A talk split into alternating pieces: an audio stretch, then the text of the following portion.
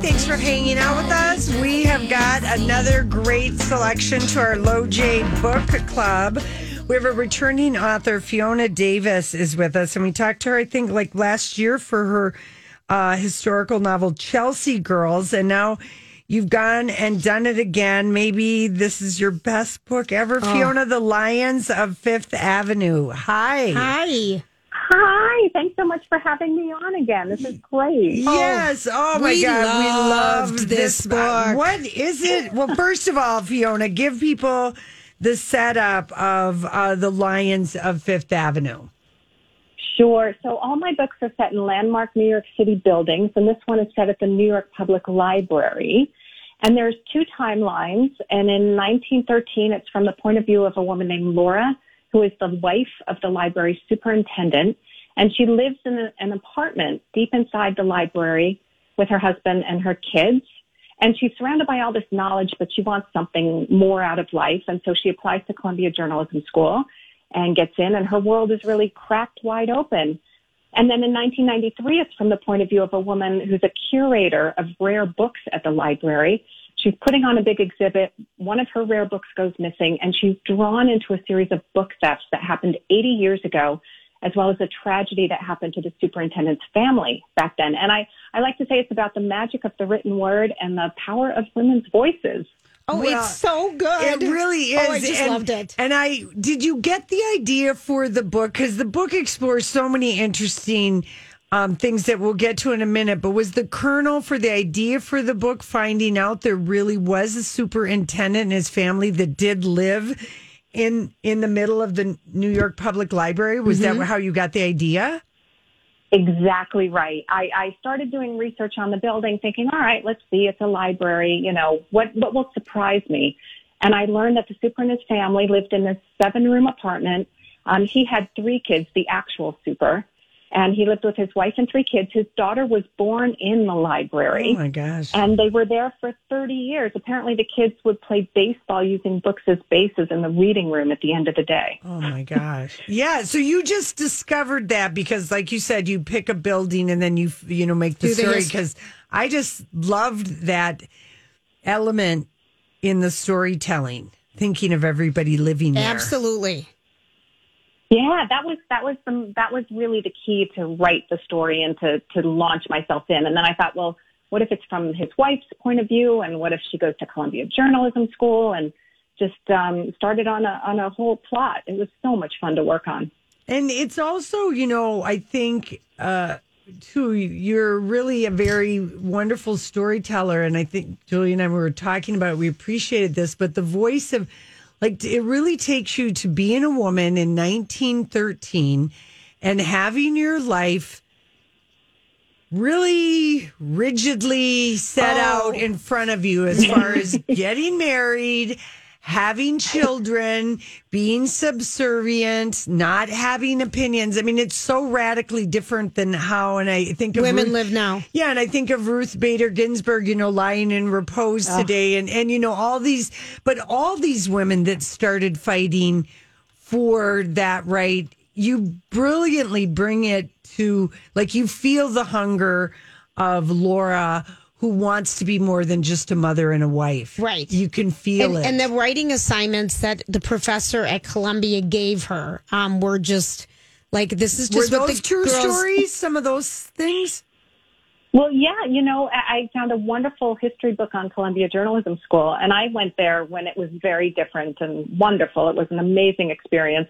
But, you know, the history of it, back then the, the society was very sexist. And so the female students, and, and it's amazing it was co-ed, but it was, but the female students would um, be sent to cover, you know, soft stories while the men got to cover murders and political mayhem. Right. Um, and so, so Laura in the book kind of chafes against that. And I have to say, Columbia University back then in 1913 was 15% women. Today, it's 75% women. So things have certainly changed. But that's pretty cool that it was even 15% in 1913. yeah. Yes. Yeah. For, for university, I mean, that's pretty. I was shocked that she got into this program that they were letting women in because of the date.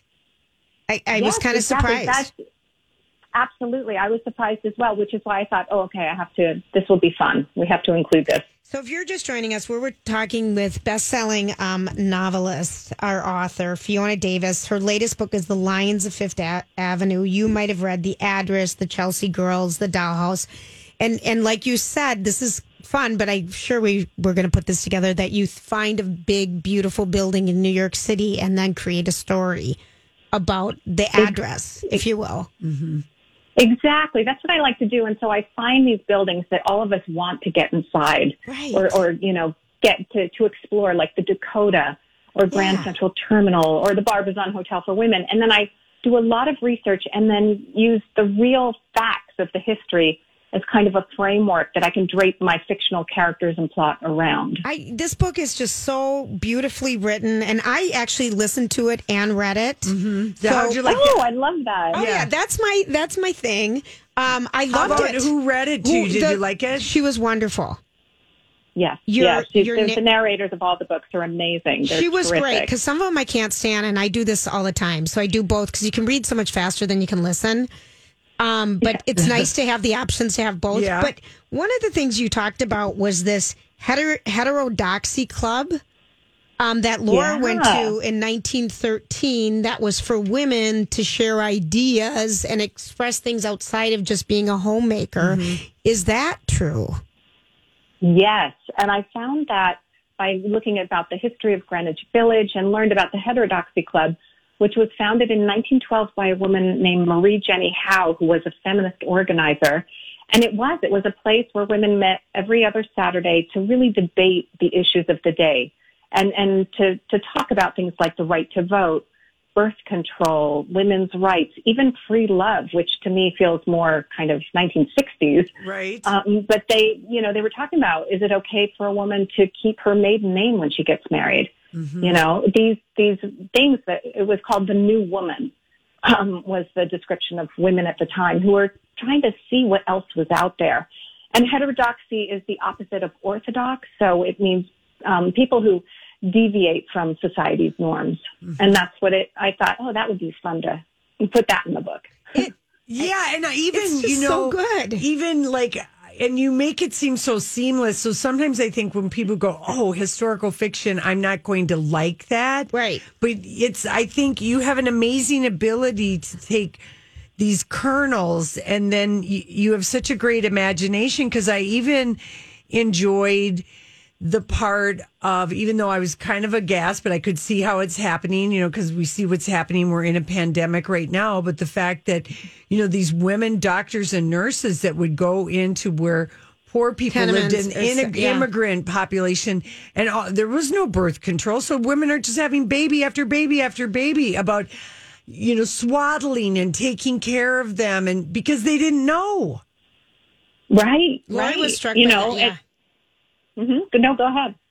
I mean, I don't. I did not. I was not aware of that. That Wasn't a happened to- natural thing. That that didn't happen. I it, it never occurred to me that people back in a time when you didn't have birth control, you had so many children that it would be expected that you would have children that would die, and you would kind of almost treat them like cats and dogs. You had so many. It was very. That blew my mind. Yeah, and and there was just no education as to how to take care of a, a child. So you know, people would give their their babies beer because that that they didn't know that that wasn't a good idea. And so yeah, so that character is based on a woman named S. Josephine Baker who really revolutionized um, maternal and, and baby care in New York City early in the 1900s. This, I mean, these are is just these are so people good. we should know, and I I, know guess it. that's why I think you were such a Storytelling is amazing. Yeah, it was so so good, Fiona. So thank you so much. You know, for me, it's all about having a plot that you just can't stop turning the pages yeah. and an element of mystery that drives the story forward. And I love plot twists. And, and so, you know, the last thing I want to do is preach about what it was like back Yeah. in the day. It's easy to just let the reader come to their own conclusions and just write about people doing really interesting things. Yeah, I always so end good. up googling after I read one of your mm-hmm. book because I want to know more, or I kind of have an idea that this is about somebody. I mean, have all of your books? Because I'm thinking, you know, people love the address. I mean, the masterpiece, Chelsea Girls. Do all your books get optioned, and then we just who the heck knows if they'll ever be made? well, we're waiting to see what's going to happen. Um, you know, historical fiction is more expensive to produce Yeah. than say thriller. So um, it, I think it's a bit of a longer road, but fingers crossed. I think that would be great. Yeah. Well, all right, so we have to ask you, Okay. Fiona. If we're with Fiona Davis. The book is The Lions of Fifth Avenue. Um, what's the last great book that you've read? Oh, I have such a good recommendation for you. Um, it's The Exiles by Christina Baker Kline. It is a wonderful historical fiction book about Australia in the 1800s from the point of view of three very different women and is just an incredible story. She takes such risks and the writing is just beautiful. I highly recommend it. Oh, love that. All right, we're Is on that it. a new book? Like, did you read that? To, you know, like you got an Yes. advance copy, so we could get on that right now. Yes, yep. It just came out a few weeks ago and it hit the New York Times list. I So actually have it's- I've it's- seen this book out there. You yeah. Oh, fun. Well, Well, thank you so much. yeah, we just love it. The Lions of Fifth Avenue, and uh, what you know, we always keep our eyes out for your next book. So uh, we'll talk to you again. We know that. Well, thank you so much, and thanks so much for for giving me the opportunity to talk about it. It, it means so much, and and thank you for your enthusiasm. Yes. Oh yeah, you're so we just but